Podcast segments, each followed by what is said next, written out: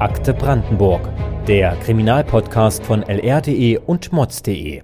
Hallo und herzlich willkommen zurück zu einer neuen Folge von Akte Brandenburg. Schön, dass ihr zuhört oder vielleicht wieder zuhört. Ich bin Lisa Hör und arbeite für die Lausitzer Rundschau in Cottbus. Mit mir am Mikro ist mein Kollege Lukas Merkle. Hallo Lukas. Einige Zuhörer oder Zuhörerinnen kennen dich vielleicht noch aus der Folge zum Querdenkermord in Senzig. Hi Lisa. Ja, ich war zuletzt schon mal zu Gast bei Akte Brandenburg und genau, ich bin sonst Reporter auch bei der Lausitzer Rundschau und wir schauen uns heute einen Fall an, der mehr oder weniger ein Paradebeispiel dafür ist, wie komplex das Justizsystem in Deutschland manchmal ist. Ja, genau. Das Ganze passiert im April 2021 in Cottbus. Die Kurzfassung. Der Fahrer des Fahrzeugs das ist ein Peugeot, flieht vor einer Polizeikontrolle und anstatt anzuhalten, wird er immer schneller. Er drückt auf Gaspedal und versucht, den Beamten zu entkommen, indem er raus aus der Stadt fährt. Das läuft aber wie im Film. Der Mann und seine Beifahrerin fahren wilde Kurven, brettern ohne irgendwelche Verkehrsschilder zu beachten über Kreuzungen und sind da kreuz und quer durch Kolkwitz. Das ist eine kleine Stadt etwa fünf Kilometer westlich von Cottbus unterwegs. Drei Polizeiwagen sind ihnen dann hinterher, aber sie können auf, der, auf einer Landstraße weiter in Richtung Westen die dann auch scheinbar abschütteln. Dennoch äh, geht der Plan nicht so wirklich auf, denn der Peugeot kommt ins Schlingern, überschlägt sich und die Beifahrerin wird aus dem Wagen geschleudert und stirbt dann am Ende noch am Unfallort. Doch als der Unfallfahrer dann vor Gericht steht, wird der Mann wegen eines verbotenen Autorennens verurteilt, obwohl er eigentlich gar keinen Gegner hat. Deshalb haben wir uns Unterstützung von Heike Reis geholt. Sie hat den Prozess am Amtsgericht in Cottbus begleitet und die skurrile Geschichte verfolgt. Hallo Heike. Hallo ihr zwei. Ich bin auch Lokalreporterin bei der Lausitzer Rundschau in Cottbus, moderiere normalerweise Akte Brandenburg und äh, ab und zu führt mich mein Weg aber auch selbst nochmal ans Gericht. Und genau, den Prozess, von dem ihr jetzt gerade gesprochen habt, den habe ich im März dieses Jahres begleitet und war dann doch sehr erstaunt, wie das Ganze abgelaufen ist, weil der Angeklagte eigentlich, also ursprünglich laut Aussagen für fahrlässige Tötung auf der Gerichtsbank saß und dann aber felsenfest davon überzeugt war, dass eigentlich die Polizei schuld ist. Und das war so ein interessantes Spannungsfeld, was dann mehr oder weniger eigentlich auch das ganze Verfahren bestimmt hat. Okay, das klingt jetzt wirklich komisch. Wie kam es denn überhaupt zu dieser Verfolgungsjagd? Wie lief das ab? Ähm, das Ganze hat stattgefunden Mitte April im Jahr 2021. Das war so ein ähm, Sonntag mit schönem Wetter, ne? viel Sonnenschein, und ein paar Schäfchenwolken am Himmel. Und am späten Nachmittag macht sich dann quasi äh, der spätere Angeklagte gemeinsam mit seiner Beifahrerin, die waren so ein bisschen in einer, also er hat es vor Gericht geschildert als, sie waren in einer anbahnenden Beziehung, ne? man hat irgendwie so, man hat Dates gehabt und äh, er hat sie quasi an diesem Tag auf einen Ausflug eingeladen und genau, die beiden waren dann eben erst auf einem Aussichtspunkt und wollten dann wieder zurück in die Wohnung der Beifahrerin. Und ähm, quasi während dieser Fahrt zurück in die Wohnung, da waren die beiden dann schon wieder in Cottbus, da sind sie auf der Pappelallee, das ist so eine ja, etwas größere Hauptstraße, ja, im Westen der Stadt auf äh, eine Polizeistreife getroffen und ähm, dieser Peugeot, den sie gefahren haben, der fiel der Streife auf, weil äh, so ein ganz ähnliches Auto 14 Tage zuvor schon einmal aus einer Kontrolle geflüchtet ist. Dann haben quasi die Beamten und Beamtinnen, die in dem Wagen saßen, den äh, Fahrzeugtyp überprüft, den sie da vor sich hatten, also diesen Peugeot, wem gehört das Kennzeichen, äh, wer ist der Halter des Fahrzeugs, und waren dann aber erstaunt, dass dieses Kennzeichen, was dort angebracht war, eigentlich einem VW Passat gehört und nicht einem Peugeot und haben dann dementsprechend das Haltesignal betätigt, weil sie natürlich jetzt nachsehen wollten, okay, warum äh, ist jetzt da jemand mit einem falschen Kennzeichen unterwegs? Und anstatt aber quasi auf dieses Haltesignal von der Polizei zu hören, ähm, haben der Fahrer und die Fahrerin, als sie ihn bemerkt haben, dass die Streife quasi sie im Visier hat, mehr oder weniger, die Flucht ergriffen. Das heißt, die haben sofort von einer auf die andere Sekunde beschleunigt, sind nicht rechts rangefahren, ganz im Gegenteil, haben Gas gegeben, sind quasi äh, an der nächsten Kreuzung einmal scharf rechts abgebogen, haben da fast noch äh, einen anderen Kleinwagen, der da eigentlich an der Ampel gestanden hat, mitgenommen und sind Richtung Kolkwitz geflüchtet, also eben im Westen aus der Stadt raus. Und was den Polizisten dort aufgefallen ist, angeblich, äh, also laut deren Aussage, habe sich die Beifahrerin äh, einmal zu dieser Polizeistreife umgedreht und habe ihnen äh, eine abwertende Geste gezeigt, nämlich den allseits bekannten Mittelfinger. Und das ist dann noch einer der Gründe gewesen, warum die Polizisten und Polizistinnen dann auch mit die Verfolgung aufgenommen haben, eben weil offenbar der Fahrer und die Beifahrerin nicht ernst genommen haben, dass sie dort wirklich anhalten sollen und mit ihrem Fahrverhalten Verhalten dann natürlich äh, angefangen haben, auch sich selbst in andere Verkehrsteilnehmende in Gefahr zu bringen. Wie hat die Polizei dann reagiert? Ähm, die hat äh, Verstärkung angefordert. Ne? Sie waren ja quasi nur eine Streife und haben dann noch zwei weitere T6, also es ist so ein, ein größerer Polizeimannschaftswagen, man vielleicht schon mal gesehen, äh, hinzugerufen. Und die haben dann versucht, dem Fahrer quasi den Weg abzuschneiden Richtung Kolpitz. Das heißt, die, sind, die erste Besatzung, also der erste Streifen, äh, Streifenwagen, der erste Einsatzwagen, der ist direkt hinter diesem flüchtenden Fahrzeug geblieben, hat den so ein bisschen im Blick gehabt.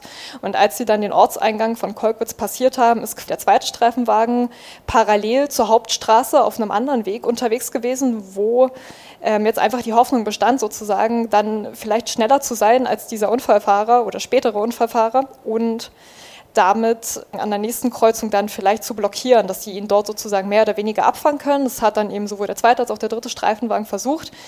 Ganze ging aber leider nach hinten los. Es hat nicht so gut funktioniert, weil das Fluchtfahrzeug dann ins Gewerbegebiet abgebogen ist und dort dann die Straße durch diesen Gewerbepark in der Nähe von Kolkwitz lang geschossen ist dann äh, nochmal scharf abgebogen und in einer Einfahrt bei einem alten Militärgelände zum Stehen gekommen ist. Also die Hoffnung des Fahrers, hat er dann vor Gericht erzählt, war so ein bisschen, dass die Einsatzkräfte ihn natürlich nicht sehen, sondern einfach an dieser Einfahrt vorbeifahren, weil da war noch so ein bisschen ein Gewächs, also wie, wie so ein bisschen Wald und Sträucher und Büsche rundherum, sodass er dort eigentlich doch relativ gut hätte sich verstecken können. Ähm, es hat mit dem ersten Einsatzwagen auch funktioniert, der ist vorbeigefahren, aber der zweite, der dann kam, der ist abgebogen und hat ihn dann dort auch stehen sehen und äh, auf den auf den Videos aus den Einsatzwagen, die im Gericht gezeigt wurden, ist dann auch zu sehen, wie rasend schnell dieser Peugeot dann wendet und wieder genau in die Richtung zurückfährt, aus der er gerade gekommen ist. Und das verschafft ihm auch einen Vorteil, weil dieses Peugeot, das ist quasi so ein kleines dunkelblaues äh, Peugeot Cabrio und mit zwei Insassen ist dieses, dieser Wagen natürlich wesentlich schneller als so ein riesengroßer Einsatzwagen von der Polizei,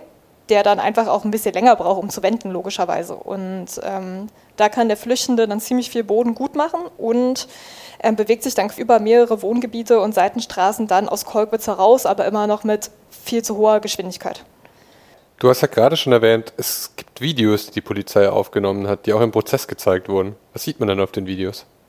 Also die Polizisten und Polizistinnen sprechen da von einer rücksichtslosen Fahrweise. Also es ist quasi zu sehen, wie dieses Auto, also Polizisten und Polizisten haben angegeben, dass sie so ungefähr immer so 20 bis 30 km/h über der Höchstgeschwindigkeit dort unterwegs waren, also innerorts statt 50 dann eben so 70 bis 80 km/h teilweise gefahren sind, aber auch gesagt haben von sich aus, ich fahre da nicht mehr, weil ansonsten gefährde ich hier Passanten, Zivilisten und äh, nachher irgendwie auch nochmal meine eigene Einsatzmannschaft sozusagen. Und auf den Videos ist aber zu sehen, dass der Flüchtende trotzdem immer noch wesentlich schneller ist als der Polizeiwagen. Also der Abstand wird trotzdem immer größer, obwohl ja eigentlich auch die Polizisten und Polizistinnen schon mit relativ viel überhöhter Geschwindigkeit da auch im Ort unterwegs sind. Und Warum auch rücksichtslos? Man sieht dann eben auch, wie, äh, wie er Stoppschilder an Kreuzungen ignoriert, wie er auch Kreuzungen einfach überfährt, ohne anzuhalten, ohne irgendwie drauf zu achten, kommt da jemand von links und rechts, wer hat jetzt überhaupt Vorfahrt?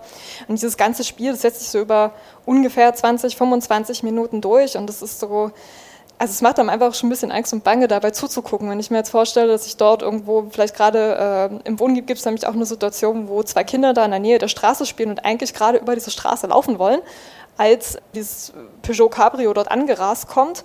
Man merkt dann zwar, okay, der Peugeot, der bremst irgendwie ganz kurz, macht so einen kleinen Schlenker nach rechts. Also die Kinder standen quasi links, der Peugeot hat so einen kleinen Schlenker nach rechts gemacht und dann aber direkt wieder beschleunigt, wo man sich jetzt halt denkt, wenn die, wenn die Kinder jetzt nicht so aufmerksam gewesen und wären stehen geblieben oder hätten einfach ein bisschen später reagiert, dann hätte das Ganze richtig böse ausgehen können. Und das hat dann auch einfach kein Kavaliersdelikt mehr. Und das hat dann auch nichts mehr mit Spaß zu tun.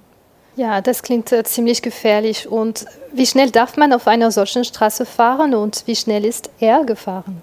Ähm, also im Wohngebiet ist es meistens so, dass es eben 30 Kilometer pro Stunde sind. Und äh, auf einer Landstraße natürlich entsprechend, also wenn es äh, eine Einbindung gibt, er gleich dann eben 70 bzw. 100 km/h pro Stunde. Und der Unfallgutachter von der DEKRA hat dann in seinem Gutachten eben verschiedene Geschwindigkeiten anhand dieser Einsatzvideos ausgerechnet, wie schnell nach bestimmten Wegmarkierungen sozusagen sowohl äh, die Polizei unterwegs war, als eben auch das Unfallfahrzeug. Also im Durchschnitt ist der Fahrer dort ungefähr in, also innerorts, sprich eigentlich da, wo 30 km/h sind, da, wo 50 km/h sind, ist der ungefähr so mit 70, 75 Kilometer pro Stunde unterwegs gewesen. Und das, wie gesagt, im Durchschnitt. Das kann noch nach oben und nach unten noch ein bisschen pendeln, je nachdem.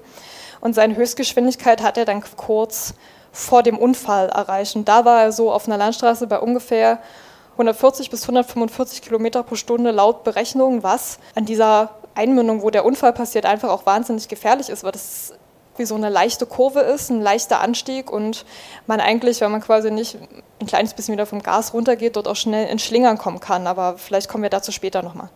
Ja, das ist ordentlich. Und äh, hätte es während der Verfolgungsjagd weitere Verletzte geben können?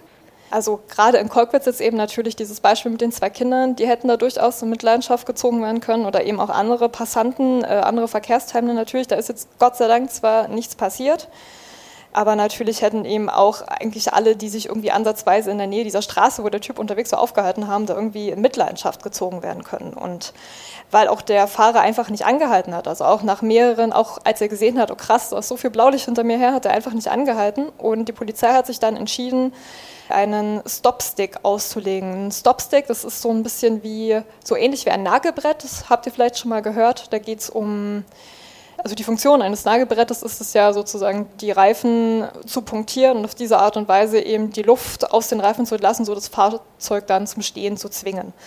Ein Stopstick macht es so ein bisschen sanfter. Das könnt ihr euch vorstellen wie so eine Dreiecksform. Also vielleicht kennt ihr diese Schokolantafel, diese Toblerone aus der Schweiz. Und ungefähr so sieht ein Stopstick aus. Nur, dass äh, ein Stopstick so, also wie ein Absperrband so rot-weiß gemustert ist. Und da steht da doch einmal Fett Stopstick drauf.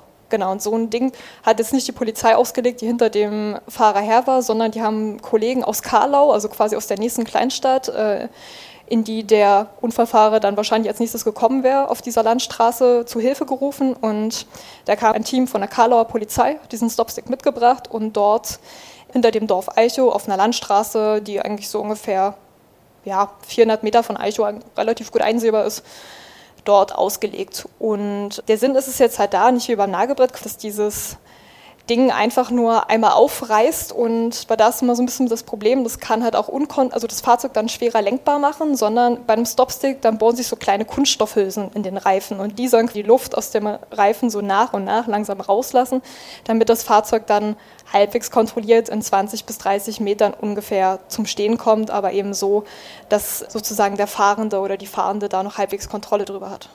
Ja, Nagelbretter sind mir da irgendwie doch bekannt, irgendwie auch mal aus Computerspielen und man hat da schon öfters von gelesen, aber wie ist es denn mit dem Stopstick?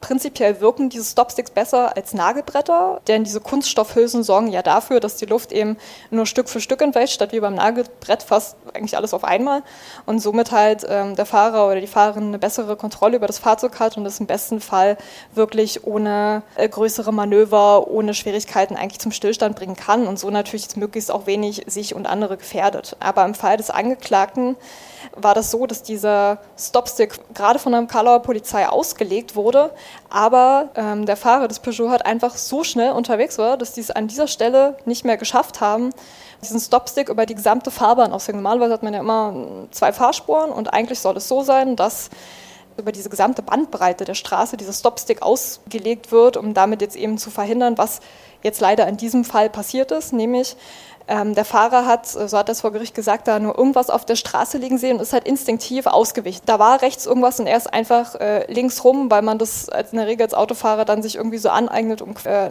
einem mutmaßlichen Unfall aus dem Weg zu gehen. Das war halt so ein bisschen schon der Anfang vom Ende. Also der Fahrer ist eben nach links ausgewichen, um nicht über diesen Stick zu fahren. Er hat zwar mit dem rechten Hinterrad noch so ein bisschen den Stick berührt, da haben sich aber auch keine Kunststoffhülsen oder dergleichen in den Reifen gebohrt.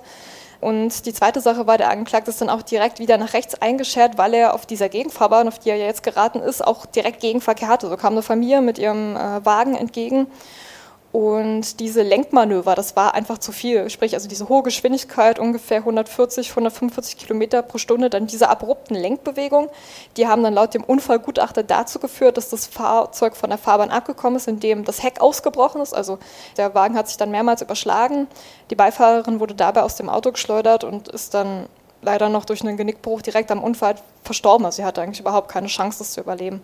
Äh, man muss auch noch dazu sagen, die beiden waren nicht angeschnallt. Der Angeklagte hat es vor Gericht so dargestellt, dass sie auf ihrem Date das Gefühl irgendwie von Freiheit eben erleben wollten und dazu sich dann eben beide entschieden hatten, sich eben keinen Gurt anzulegen, was jetzt in dem Fall auch noch erschwerend dazu kam. Und der Unfallfahrer hat dann aber auch vor Gericht mehrmals gegenüber äh, der Richterin, aber auch uns als Medium, also als Lausitzer Rundschau gesagt, dass in seinen Augen eigentlich die Polizei Schuld an diesem Unfall hat, weil ja die Beamten und Beamtinnen, die diesen Stopstick ausgelegt haben, ihn provoziert haben, darüber zu fahren, obwohl er ja sonst einfach hätte ganz normal weiterfahren können und dann auch die Polizei schuld ist an dem Tod der Frau.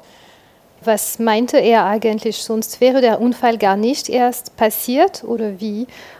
Also er meinte eben, er habe, er schon aus Eichhaus, aus diesem Dorf kurz vor der Unfallstelle, als er dort rausgefahren ist, da habe er schon gar keine Blaulichter mehr im Rückspiel gesehen. Also quasi dieser Abstand war schon so groß für den Einsatzfahrzeugen, dass er jetzt gedacht hat, okay, vielleicht verfolgen die mich jetzt auch einfach gar nicht weiter. Und er hat äh, mir gegenüber dann davon gesprochen, dass er konstant etwa 110 Kilometer pro Stunde gefahren ist zu diesem Zeitpunkt ähm, und eigentlich Stück für Stück wieder auf diese Normalgeschwindigkeit von 100 km/h heruntergehen wollte, weil er in seinen Augen nicht mehr verfolgt wurde. Aber dadurch, dass er eben auf diesen Stopstick getroffen ist und sich, so hat er es eben ausgesagt, davor erschreckt hätte, sei ja das das provozierende Element gewesen, was erst ihn dazu veranlasst hat, auch diese ruckartigen Lenkbewegungen zu machen, die er halt sonst nicht vollbracht hätte. Ja, hätte die Polizei die gesamte Straße blockieren können, damit der flüchtige Fahrer nicht versucht, ihren Stoppstick auszuweichen. Ähm, also ich glaube nicht, dass die Polizei da unbedingt eine andere Möglichkeit hatte, weil das Problem ist ja so ein bisschen, wenn ich jetzt eine Straßensperre dort installiere, also einmal hätten ja quasi mehr Einsatzwagen von der anderen Seite noch kommen müssen, also sprich aus Karl der nächsten Kleinstadt. Und da ist aber das Problem, hätte das, wäre das dem Fahrer egal gewesen, dann hätte er natürlich auch einfach dort durchrauschen können und dann eben hätte vielleicht noch mehr Menschen in Gefahr gebracht. Ähm, das ist das eine Problem. Und das andere war, dass dieser Stopstick eigentlich an sich äh, ja schon als die bessere Variante des Nagelbrettes gilt. Das ist ja schon die Weiterentwicklung, die jetzt auch seit, sagen wir so ungefähr einem Jahrzehnt, äh, wenn nicht sogar länger im Einsatz ist. Und vor Gericht haben die Polizisten und Polizistinnen noch angegeben, dass es in ihren Augen dann eine Abwägung des Risikos gewesen sei. Also entweder ich stoppe dieses Fahrzeug quasi schon bevor es jetzt in Karlau, so in der nächsten Kleinstadt reinfährt und da irgendwie weitere Menschen erfasst, oder ich lasse den halt eben weiter durchrauschen, riskiere aber damit, dass äh, ich ihn vielleicht nicht zu fassen bekomme und damit halt die Fahrzeuginsassen oder die Zivilisten oder die Einsatzkräfte zu Schaden kommen. Und da war dieser Stopstick an sich jetzt die, sage ich jetzt mal, schnellste Variante, dort irgendwie zu agieren und auch die, die jetzt in den Augen der Polizei mutmaßlich in diesem Moment am besten geholfen hätte. Du hast bereits erwähnt, der Unfallfahrer hat sich nicht nur vor Gericht geäußert, sondern sich dann auch an die Redaktion gewandt. Und du hast mit ihm über seine Sicht der Dinge gesprochen, wie er das alles wahrgenommen hat. Was ist das eigentlich für ein, für ein Mensch? Welchen Eindruck hattest du von ihm? Ähm, war jetzt schon ich habe jetzt auch mit diesem Gesprächsangebot überhaupt nicht gerechnet, weil das relativ selten vorkommt, dass sich dann jemand selbst vor der Zeitung bekennt, sage ich mal, auf, äh, mit seinem Namen und auf andere Art und Weise. Ähm, der Mann ist heute 38 Jahre alt, kam damals ins Gericht mit einer Krücke rein, weil er auch bei diesem Unfall, der dann folgte, schwer verletzt wurde, aber das eben überlebt hat. Und was sofort aufgefallen ist an ihm, das, ich weiß nicht, so von der Gestalt her so ein relativ schlachsiger Mann, blonde Haare, im Gesicht ein bisschen eingefallen. Äh, man hat ihm auch angesehen, dass äh, quasi auch dieser Unfall bei ihm einfach Spuren hinterlassen hat. Und was bei ihm direkt auffiel, war, dass er wahnsinnig viel gesprochen hat. Also es gibt Angeklagte, die sitzen nur da, die sinken in sich zusammen, die geben kein Tönchen von sich, lassen ihren Anwalt für sich sprechen oder ihre Anwältin. Und bei ihm war das genau andersrum. Also er hat direkt von Anfang an sehr offen, sehr bereitwillig über diesen Unfall kommuniziert und hat aber dabei hauptsächlich seine Sichtweise in den Vordergrund gerückt. Also ähm, er hat die Geschichte so dargestellt, er ist eben ein Autosattler oder ähm, er, hat eine, er betreibt eine Autosattlerei und das Unfallfahrzeug, dieser Peugeot Cabrio, das war eigentlich ein Kundenfahrzeug, also das ein Kunde dorthin gebracht hat, um es aufrüsten zu lassen und dementsprechend war das aber eigentlich gar nicht verkehrstauglich und hat eigentlich auch keine Zulassung, nämlich also keine Zulassung auf den Unfallfahrer, sondern eben eigentlich auf den Kunden. Und der Angeklagte hat dann aber angegeben, ja, ihm hätte das Cabrio eben gefallen und er wollte das sowieso vielleicht auch privat erwerben und ja, jetzt stand es halt bei ihm da am Hof und äh, genau, wie ich das vorhin schon kurz angedeutet habe, es ist eben Sonntagnachmittag, schönes Wetter, bestes Ausflugsziel und ähm, dann hat er seine Beifahrerin oder die spätere Beifahrerin dazu eingeladen, ob sie nicht zusammen einen Ausflug machen wollen. Sie wollen irgendwie auf einen Aussichtspunkt am Tagebau. Und dementsprechend wurde das dann auch gemacht. Und als die beiden dann wieder auf dem Weg in die Wohnung waren, also wieder so die Situation ist, wo sie der Polizeistreife aufwarten, da habe sich, laut Aussage des Angeklagten, irgendwie Panik bei der Frau breit gemacht, als die Polizei auftaucht. Also die Beifahrerin hat sich dann irgendwie eben umgedreht, mutmaßlich den Mittelfinger gezeigt oder zumindest gestikuliert wild. Und der Angeklagte hat dann noch weiterhin angegeben, sie sei so panisch geworden und wollte, dass er unbedingt Gas gebe, denn sie wolle keine Probleme mit der Polizei haben. Deshalb habe er überhaupt aufs Gaspedal gedrückt und sei dauerhaft auch vor der Polizei geflohen, weil sie ihn wohl angeblich immer wieder dazu angehalten haben. Was jetzt natürlich so ein bisschen äh, einen faden Beigeschmack hat, weil sie kann sich leider nicht mehr äußern und auch er hatte durchaus Anlass, vor der Polizei zu fliehen. Denn laut Akt ist er zumindest einmal mit Drogenkonsum, nämlich äh, mit Kokainkonsum aufgefallen und auch am Tattag hatte er Cannabis konsumiert, also quasi mit seiner Beifahrt vorher einen Joint geraucht. Dazu war eben auch das Fahrzeug, was er gefahren hat, ja eigentlich nicht auf ihn, sondern auf den Kunden seiner Autosattlerei zugelassen. Das heißt also auch da gab es irgendwie schon Gründe, wo man sagen kann, okay, ich möchte jetzt vielleicht nicht unbedingt in die nächste Polizeikontrolle beraten. Und das äh, hat dann im Endeffekt natürlich auch die Schwere des Unfalls begünstigt, dass die beiden halt auch nicht angestellt waren. Also auch das, was, was der Polizei auffallen könnte in dem Moment. Und nochmal zu diesem Punkt, warum wir überhaupt mit ihm gesprochen haben. Prinzipiell, warum er den Kontakt gesucht hat, ist klar, weil er eben seine Sichtweise schildern wollte und das ist prinzipiell auch sein gutes Recht. Aber die Verhandlung geht in die nächste Runde, es wird nochmal neu aufgerollt, der ganze Sachverhalt. Und er ist damit auch noch nicht rechtskräftig verurteilt. Deswegen sprechen wir eben auch hier von einer mutmaßlichen fahrlässigen Tötung, die auf sein Konto geht. Ähm, es steht aber natürlich außer Frage, dass es moralisch eine ganz schwierige Angelegenheit ist, weil man sich dann auch fragt, möchte ich den Menschen wirklich diese Bühne bieten? Ist es gerechtfertigt auf, in Anbetracht der Tatsache, dass diese Art von Vorwürfe gegen ihn erhoben wird? Ich muss auch zugeben, ich habe mich bei dem Gespräch auch ein bisschen unwohl gefühlt, aber eben rein juristisch ist die Sache noch nicht entschieden und äh, damit hat er trotzdem auch ein Recht, seine Position dort zu erläutern. Mhm. Aber krass auch, dass er seine Mitfahrerin beschuldigt, sie habe sich nicht anschalten wollen, aber nicht anhalten wollen. Wie hat der Angeklagte sich verteidigt, dass er nicht angeschnallt war und nicht trotzdem angehalten hat? Äh, weil er ist ja am Ende gefahren und hatte das Auto dennoch stoppen können. Genau, eben. Also im Endeffekt ist es auch so ein bisschen sein Verantwortungsbereich, wer das Fahrzeug geführt hat. Und also er hat es im Gericht, wie du schon gerade sagtest, im Wesentlichen komplett auf die Beifahrerin abgeschoben, hat das aber dann in dem persönlichen Gespräch mit mir noch mal ein Stück weit revidiert. Also hat er auch gesagt, klar, es ist insofern sein Schuld, dass er nicht eingehalten hat. Das würde er heute anders machen, definitiv.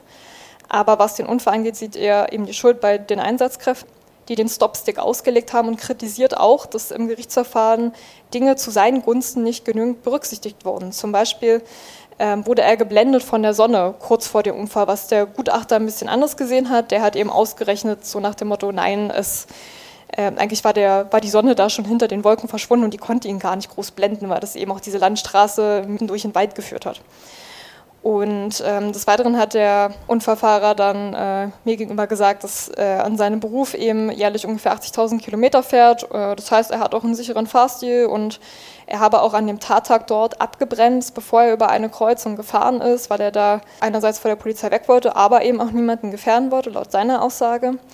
Eine andere Sache ist auch noch, es wurde eine Waffe am Unfallort gefunden. Also sozusagen irgendwo aus diesem Auto muss eine äh, Waffe gefallen sein.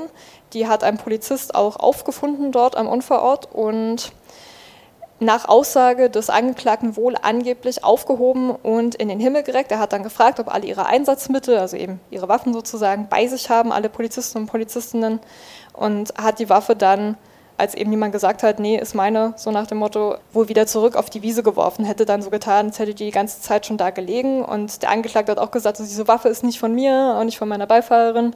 Er habe damit äh, nichts zu tun und er habe auch nichts irgendwie mit Drogen zu tun und hätte auch keine konsumiert an diesem Tag, obwohl das eben erst danach vor Gericht nochmal und mir gegenüber anders dargestellt hat. Vor Gericht hat dann aber zu diesem Waffenkontext der betreffende Beamte gesagt, er hat die Waffe definitiv nicht berührt, er hat sie dort gefunden, korrekt. Und er wurde auch von seinem Einsatzleiter direkt dazu abgestellt, diese Waffe aufzupassen, in Anführungszeichen, dass die eben nicht bewegt wird, dass die nicht verrückt wird.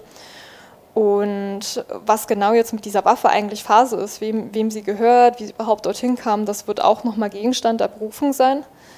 Und ein letzter Kritikpunkt von dem Angeklagten war der Umgang bei der Festnahme.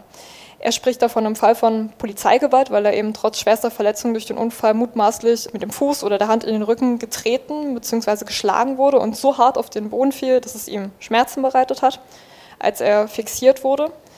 Ähm, außerdem sei er ohne Vorwarnung einem Alkoholtest unterzogen worden. Auch da wurden natürlich vor Gericht die drei beteiligten Polizisten und Polizistinnen gefragt. Und die haben auch gesagt, ja, sie haben ihn fixiert, aber weil er flüchten wollte. Also er habe sozusagen die Beamten gesehen und habe sich aufgerichtet und nach vorne bewegt. Der Angeklagte sagt aus, ja, er wollte eigentlich nur nach seiner Beifahrerin sehen. Und aber aufgrund sozusagen der Tat selbst, dieses ganzen Vorverlaufs, wollten sie verhindern, dass er flüchtet und haben ihn deshalb, so sagen sie es, auf sachgemäße Weise festgenommen. Und dieser Alkoholtest sei auch mit Einverständnis des Angeklagten geschehen, so sagt es zumindest der Beamte, der ihn durchgeführt hat. Er habe ihn gefragt, sei das für ihn in Ordnung. Der Angeklagte hätte das bejaht in dem Punkt. Auch ein Drogentest wurde dann im selben Zuge noch direkt mit anberaumt. Also noch am Unfallort sollte möglichst so ein Drogenschnelltest durchgeführt werden. Und das habe der Angeklagte aber verneint zu dem Zeitpunkt. Es wurde auch kein Drogentest durchgeführt von diesem Tag. Also der existiert doch nicht, was jetzt zumindest die Aussage der Polizisten wieder stützen würde. Aber auch das sind alles Sachverhalte, die dann im Endeffekt das Berufungsverfahren klären muss. Ja, es hört sich so an, wie als wäre im Berufungsverfahren noch einiges zu klären. Es sind ja viele Punkte, die der Angeklagte da aufmacht, wo angeblich äh, die Polizei falsch gehandelt hätte. Verurteilt wurde der Mann aber in erster Instanz vom Amtsgericht Cottbus nicht wegen fahrlässiger Tötung, was damals, glaube ich, noch in der Anklageschrift stand, sondern aufgrund eines verbotenen Kraftfahrzeugrennens mit tödlichem Ausgang. Was bedeutet das? Und äh, gibt es irgendwie einen offensichtlichen Grund, warum das Gericht da umgeschwenkt ist? Also die Strafrichterin ist in erster Linie ähm, in ihrer Beurteilung dort dem Unfallgutachten gefolgt. Das heißt, also auch sie geht da von einer rücksichtslosen Fahrweise aus. Laut dem Gutachten ist der 38-jährige Unfallfahrer eben schuld an dem Unfall, ganz klar, weil er 145 Kilometer pro Stunde schnell gewesen sei und damit dem, also das heißt nur so schön, äh, Beamtendeutsch hier, dem Fahrbahnverlauf unangemessen unterwegs gewesen sei, sowie sein zu schnelles Lenken nach rechts bei diesem Tempo das Ausbrechen des Hecks verursacht habe. Ähm, also die Schuld sozusagen hat das Gericht anhand dieser Beweisaufnahme klar bei dem Angeklagten gesehen. Für das Amtsgericht Cottbus gab es da keinen Zweifel. Die Änderung hinsichtlich des illegalen Autorennens der Grund dafür ist äh, ein Abschnitt in den zugehörigen Paragraphen im Strafgesetzbuch, das äh, verbotene Kraftfahrzeugrennen eben unter Strafe stellt. Und dort heißt es, wer sich mit nicht angepasster Geschwindigkeit und grob verkehrswidrig und rücksichtslos fortbewegt, um eine höchstmögliche Geschwindigkeit zu erreichen, der kann sozusagen auch nach diesem Straftatbestand verurteilt werden. Und das ist genau der Punkt, auf den das Gericht dann drauf ist. Also auch wenn sich der Angeklagte mit der Polizei kein Rennen geliefert hat, so ist er doch durchaus darauf ausgewiesen, nämlich das maximale Tempo zu erreichen und wie auf eine sehr rücksichtslose und grob verkehrswidrige Art und Weise, um einfach diesem Ziel, was er sich dort gesetzt hat, näher zu kommen. Warum er diese Verfolgungsjagd gemacht hat, nämlich die Flucht vor der Polizei. Und damit sozusagen konnte der Angeklagte dann auch nach diesem Straftatbestand verurteilt werden. Das war eine Verurteilung zu drei Jahren und neun Monaten und er wurde auch mit einem zweijährigen Verbot belegt. Ähm, also quasi erst den Führerschein wieder nach zwei Jahren äh, beantragen zu können. Das ist weit von der Höchststrafe entfernt und das Ganze kann mit einer Freiheitsstrafe von bis zu zehn Jahren geahndet werden, aber weil sich der Angeklagte im Großteil doch geständig gezeigt hat, weil er ja, viel Informationen dort auch mit reingegeben hat oder zumindest äh, nicht geschwiegen hat, wurde ihm das auch ein Stück weit positiv ähm, ausgelegt und eben auch, dass er selbst bei diesem Unfall auch schwer verletzt wurde und damit bis heute zu kämpfen hat. Auf der anderen Seite, er wurde ja auch unmittelbar noch am Unfallfahrzeug festgenommen, wurde dort schwer verletzt. Er hatte also auch keine große Möglichkeit, sich da wohl aus der Affäre zu ziehen und die Tatsachen in sich zu bestreiten. Wie genau aber seine Vorwürfe dann zu bewerten sind, wird wohl die Berufung am Landgericht Cottbus zeigen. Ein Verhandlungstermin gibt es dafür vorerst noch nicht. Und auch gegen die beteiligten Polizistinnen und Polizisten äh, möchte der Angeklagte nach seiner Aussage dir gegenüber äh, ja noch Strafanzeige erstatten. Genau, richtig. Also es soll wohl noch äh, Strafanzeigen aufgrund von Falschaussage geben, aber eben auch unter anderem aufgrund von fahrlässiger Tötung in Richtung des Stopstick oder eben auch in Richtung Körperverletzung im Amt, was diesen Vorwurf der Polizeigewalt angeht. Und damit sind wir am Ende der heutigen Podcast-Folge angekommen. Heike, vielen Dank, dass du wieder mit dabei warst. Und auch danke an dich, Lukas, dass du dir die Zeit genommen hast. Ja, und vor allem vielen Dank an euch, dass ihr bis hierhin zugehört habt. Wenn ihr Fragen, Anmerkungen oder Kritik zu dieser Episode habt, dann schreibt uns doch einfach an podcast.mods.de oder ihr hinterlasst uns einen Kommentar. Wir freuen uns auf jeden Fall über euer Feedback. Ja, und wenn ihr noch mehr zum Fall erfahren wollt, wir haben euch weitere Texte und Hintergründe zum Thema in den Show Notes verlinkt.